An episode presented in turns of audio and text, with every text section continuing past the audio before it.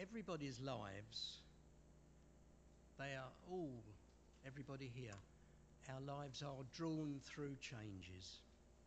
And we go through in our life times of change, difficulties and stress and illness.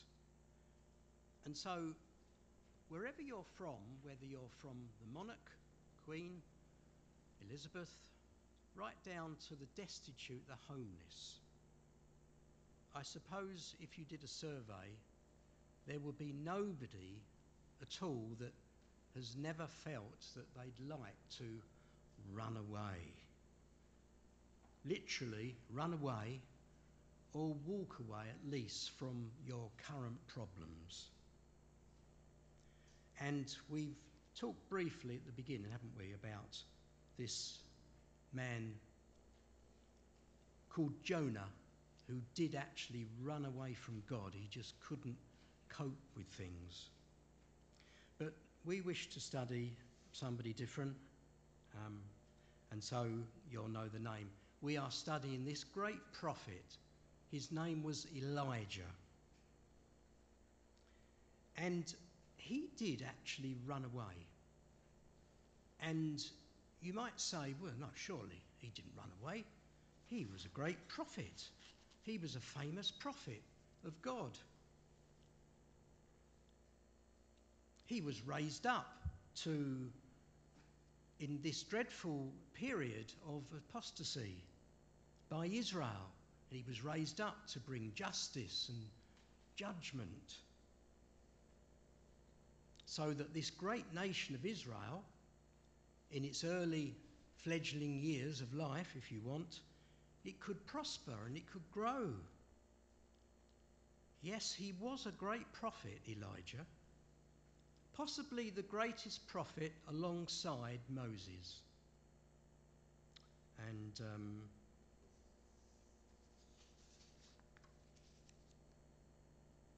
hundreds of years later, he actually appeared in the what's called the Transfiguration. This was hundreds of years later with Moses and with Jesus on the mountainside. And if you look on point 1 on your sheet, you'll see I've given you the reference. This is many years later. After 6 days, Jesus took Peter, James and John with him, led them up a high mountain when they were alone. There he was transfigured before them. His clothes were dazzling white, whiter than anyone in the world could bleach, and appeared before them Elijah and Moses, who were talking to Jesus. So we'll see then that this story, it does teach us that the greatest of all men, and this man was a very great man, Elijah, a very godly prophet, yet he was not perfect. And even the greatest of men and women, they're sinners and they're imperfect. And doesn't it teach us then to, where are we to look to for perfection? Well, we're to go to the Lord Jesus. Now there you will find perfection in all its beauty. And I'm very pleased when I look round, I see these lovely posters about trust. And that's what we need to do, don't we? We need to trust the Lord in our life. I ask you this morning then, are you doing that? Are you trusting him for all your future, whatever next week holds? If you are, you're on safe ground. You can leave it with the Lord. But if you're not, if you're looking to man or woman for perfection, whether it's your boss, whoever it is, however good that person is, and excellent, you will be disappointed.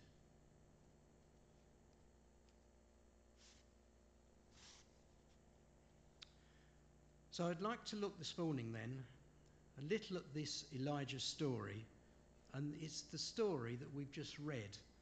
And It's not often told, is it, that this bit of the story? We tend to look at the exciting bit that was before, where Elijah defeated the prophets of Baal. So let's just look at a little tiny bit of background to get context for this story. So here is Elijah. He's a prophet of God. If you read earlier chapters, he appears on the scene very, very suddenly. You're not told about his upbringing, where he came from, anything like that. You're just told there was Elijah. He went to see King Ahab and tell him there's going to be a famine. That's all you actually read, and you'll know he disappeared very dramatically at the end of his life. He didn't die, but we'll come on to that. So Elijah lived in King Ahab's reign. King Ahab was a very wicked king in Israel, probably one of the most wicked of all the kings, and there were many of them. He was married to Jezebel, and she was a very wicked woman. And she led the whole of the nation into Baal worship and idolatry. And so after several miracles have been performed by Elijah, this is where we pick up this bit of the story. And as I've said, perhaps the most well-known of all the miracles by Elijah is actually when the prophets and the gods of Baal were destroyed at Mount Carmel. Now, God's mighty power had been seen by many, and the power of God had rested on Elijah. It had been given to him. And this was a mighty act that Elijah actually performed. But after that, Elijah, he's exhausted by all that's happened. And Jezebel, of course, she was enraged, as her Baal prophets, they'd been killed. And Elijah, he was a constant thorn in her side, and she wanted him dead, as we've read. That's what she wanted, and that's the context Elijah is in. And Elijah, he experiences the fatigue, he experiences that, and he's discouraged. After this great victory, as well as the end of the 3-year famine of rain, it would appear, wouldn't it, from what we've read, Elijah, he didn't appear to get any thanks from anybody, from what he did.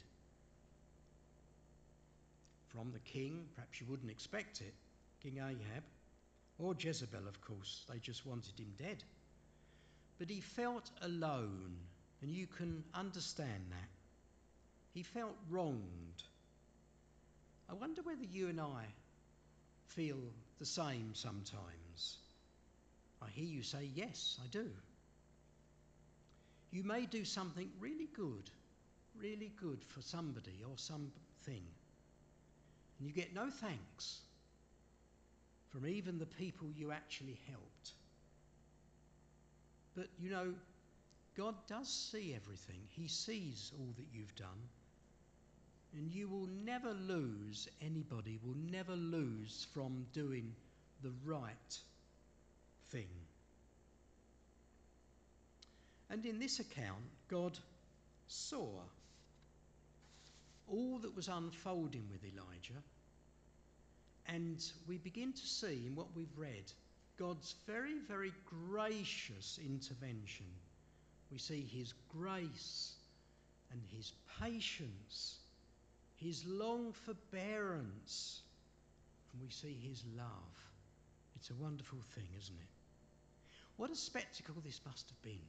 Just imagine it. Elijah has performed a great miracle calling down fire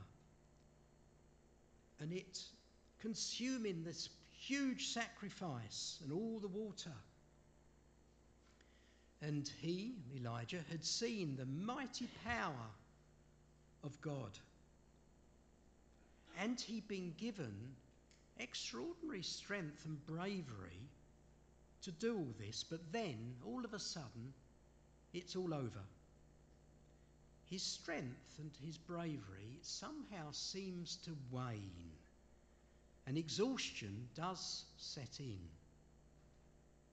You may say, well, where did his faith go? How awful, you may say. But wait a minute. You and I have been in exactly the same situation, haven't we? You may have been blessed spiritually or providentially in something really wonderful. Prayer's been answered for you, and you praise God. Your faith has soared, and all is well. But soon afterwards, the devil seems to come along and say, well, did this all really happen? And you're tried. And the devil says to you, just like way back in the Adam and Eve account, has God said? And somehow your faith seems to slip away. Now, we mustn't underestimate the power that Jezebel, this wicked queen, had. The priests of Baal, and yes, Elijah, he got very, very scared. His courage then turned to fear, and he finally snapped. I wonder whether you've had a similar incident in your life. All of a sudden, or finally, you just cannot face life. You're desperate and you don't know what to do. I recall a period in my life many years ago when God spoke to me, and it was similar to this. But finally, he did speak to me, God, from Psalm 42, and he said this to me, hope thou in God. And those four words, they've been with me all my life, and they're like capital letters above me many, many, many days of my life. It's a wonderful thing. So finally then, reason and faith, they desert Elijah, and he just runs. Now we may say then, well, we're inspired with Elijah at Mount Carmel. It's a wonderful thing what he's done. But then we're shocked at his vulnerability right now, just a few days later. I've prepared, and you'll see this map, which is quite amazing. It is to scale. There's a scale up the top there that shows the miles or the kilometres. And it will surprise you. If you look carefully at that scale, I've plotted this reasonably accurately, you'll see the vast distances that Elijah actually travelled when he ran away. And we're told Elijah, he was a very strong man, and he could run very fast, run faster than chariots even. Similar to John the Baptist, he was a very strong man. So here we have Elijah. He's finally broken. Now, do notice it's mainly the fear of Queen Jezebel. That's the main source of his fear. And in point 2 on your sheet, I've written down, Elijah was afraid and ran for his life. Now, he didn't just run down the road. This is amazing. He ran on and on and on. And I've worked out approximately This is a distance of about 300 miles. Yes, you heard right. 300 miles to the desert and beyond. Why did he go so far? Was he afraid of Jezebel enough to travel to another country, which as it was then was desert and no man's land? Here you see this mighty man of God running away. Our teaching from God, isn't it, is to fear not. Fear, it's a great foe that mankind has, and we all suffer with it. So much so that if you look in the Bible, there's 365 fear nots, or the equivalent words. Now that's remarkable. God's people, they are a fearing people, they are. And that's why Jesus, quite often, he tells us to fear not. If you look in the Gospels, point 3 in your sheet, Matthew 28, verse 10. Jesus said, "Do not be afraid." He's saying that to you and me this morning as well. Don't be afraid, fear not. You're trusting me. And I'm looking at these wonderful posters, and I'm seeing the word trust all round. It's great. And that's what we've got to do. Now, if such a good man and godly man as Elijah came to such a state of exhaustion and fear, it does follow that ordinary mortals like you and me will be the subject to the same fears, and we are. The Bible says this, I think it's in Proverbs, "The fear of man bringeth a snare." Now, the opposite of fear is trust, and it's in front of us. We're exalted, aren't we, in the songs that we sing, trust and obey. There's no other way but to trust in Jesus. Now, moving on then, we don't read of any Elijah's companions, and he must have had many, going after him, apart from his servant who was with him. They weren't persuading him to come back. No wonder he felt alone and that nobody cared. And in our lives, sometimes we feel exactly the same. After some crisis in your life, you do feel isolated at times. What are you to do? Well, there is an answer. And it's in point 4, 1 Peter chapter 5, verse 7.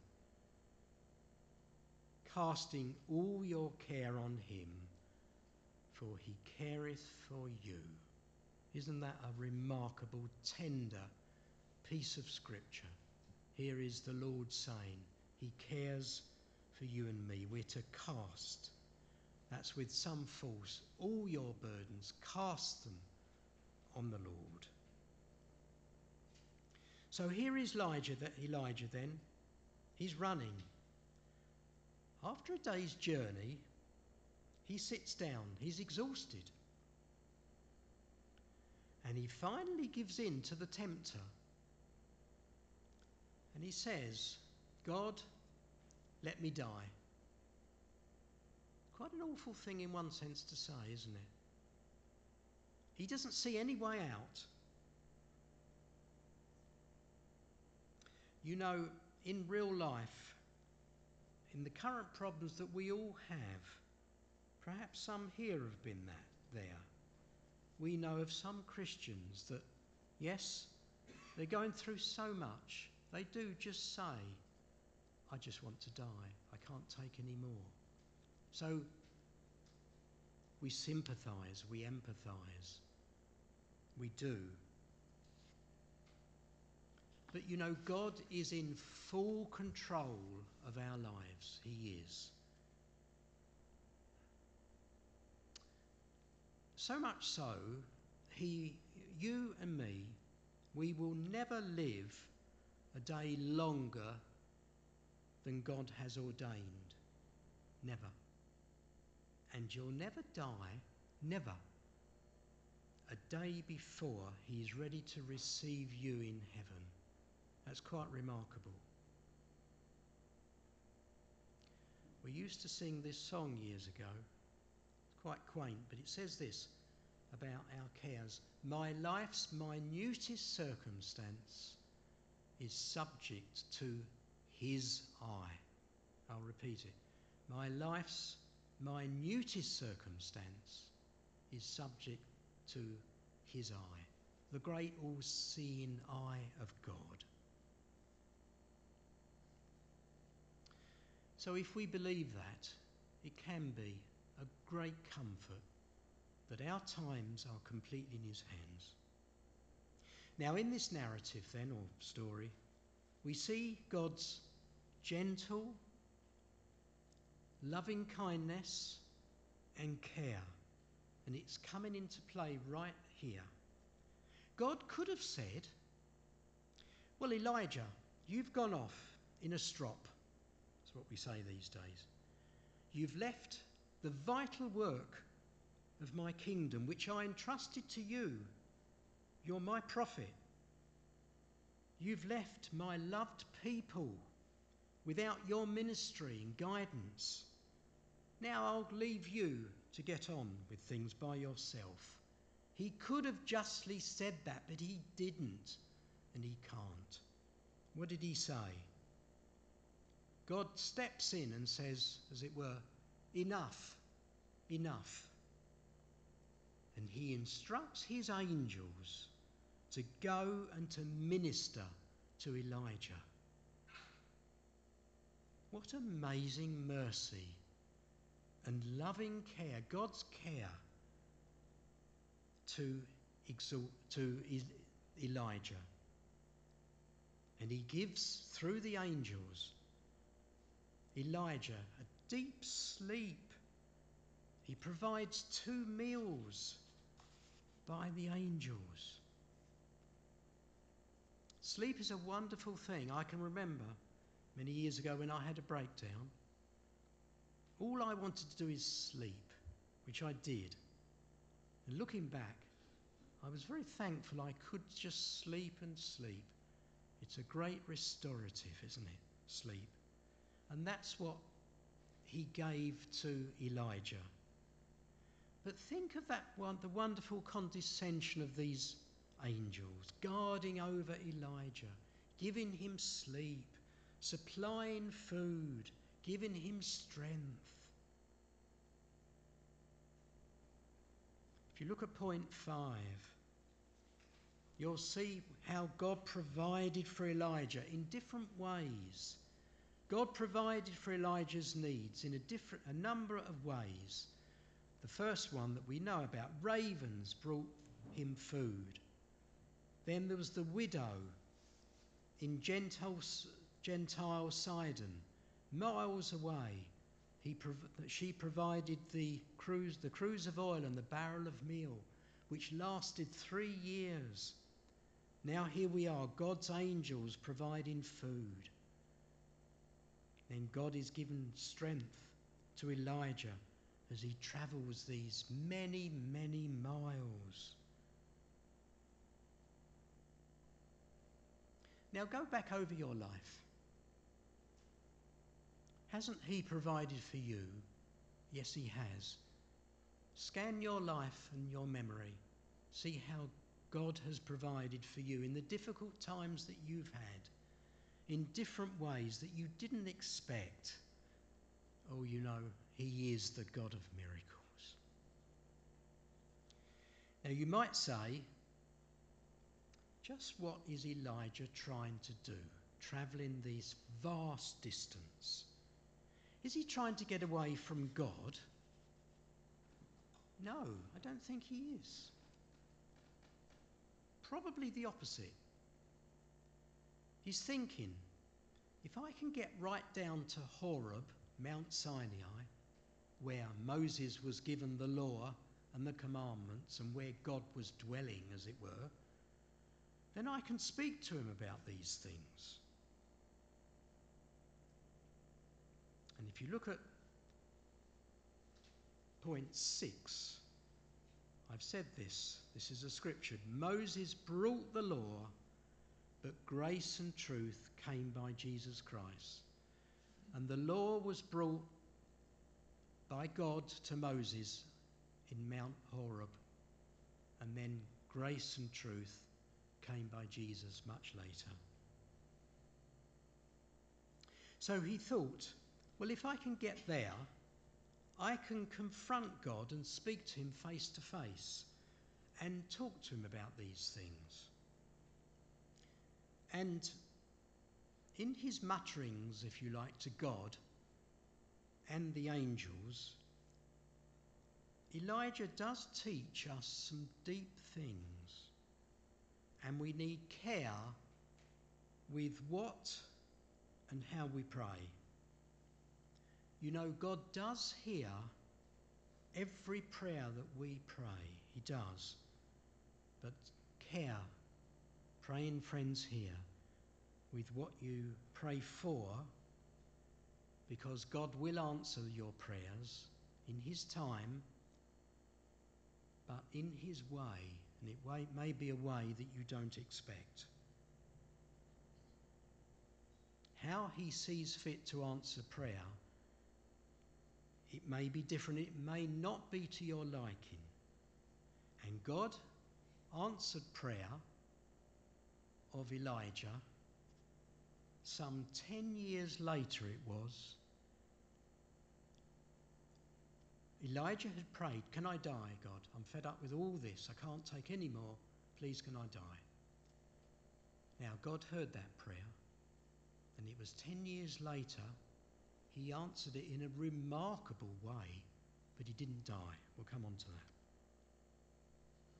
Well, he was taken to heaven, as you know. Going back to your life's pathway then, now hasn't God watched over all your wanderings, supplying all your needs that you've had? Scan back on your life, health problems perhaps, strength, finance, job, employment, and much more. But God, hasn't he? And yes, he will and does. He helps you through trials, he does.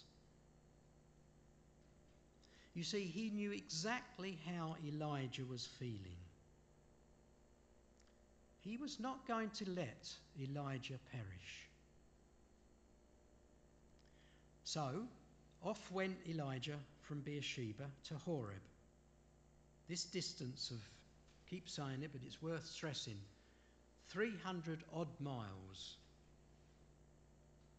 The Bible account says he travelled 40 days and nights.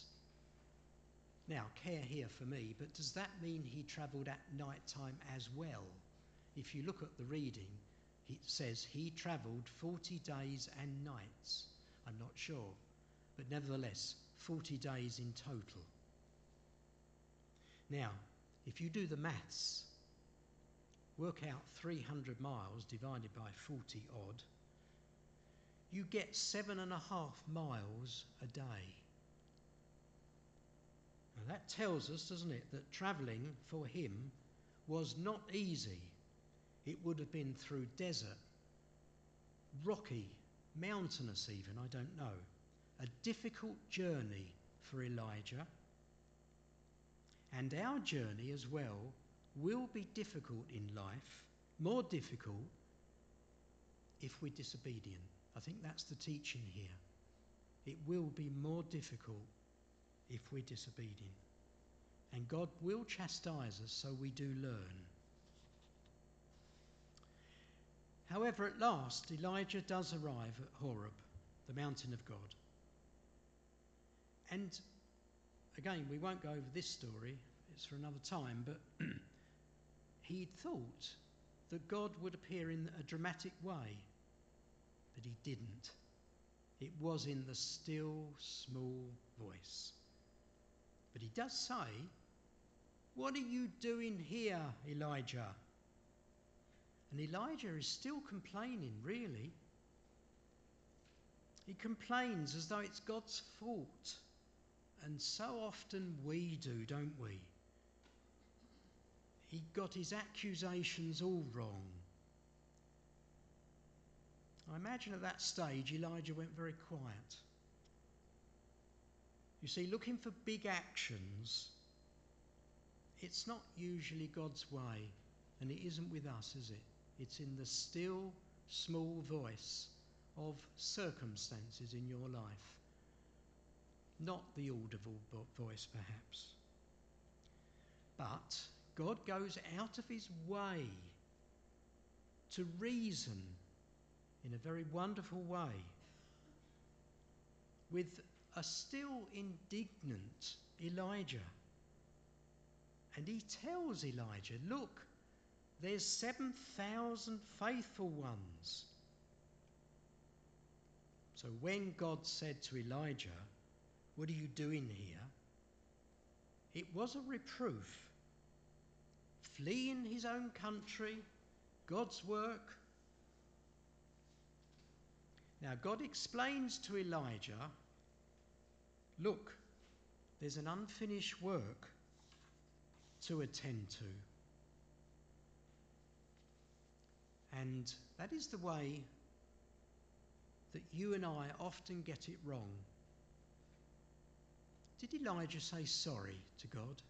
I hope he did. Don't know. Do you and I, when we get things wrong? We don't always. So, beginning to end this part of the account, God says, "Now go back." Number 7 on the sheet. God's specific instructions, notice that, they're specific. Go back. Anoint Hazael, anoint Jehu, and anoint Elisha, it should be. Sorry, there's a misprint there. That should say anoint Elisha to be your successor. You can't get the typist these days. Did you do this? No, I did it. Sorry. My mistake. That should read of Elisha. I'm sorry. And so God says, "Look, you must go back. Now, you may have some fences to repair. You've got to go back the way you came. There may be some apologies." Perhaps God is speaking to us all here today. Go back and put things right. And these are specific instructions. We'll look at them in a bit more detail next week, God willing. But he says they're specific. Go back and anoint Hazael and Jehu, and listen to this. There's wonderful news for Elijah, because, you know, he thought, well, I don't know how I can cope with all this. I've got to go back to this land. I've got to carry on the work. And God says, to his great surprise, I'm sure,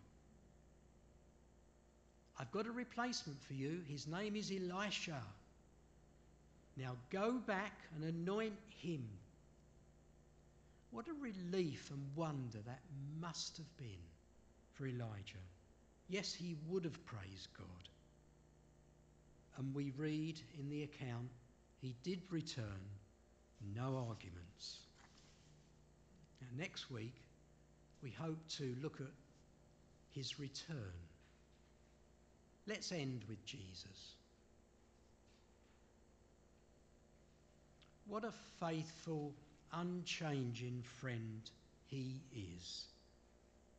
When he speaks to you and to me, we're surprised.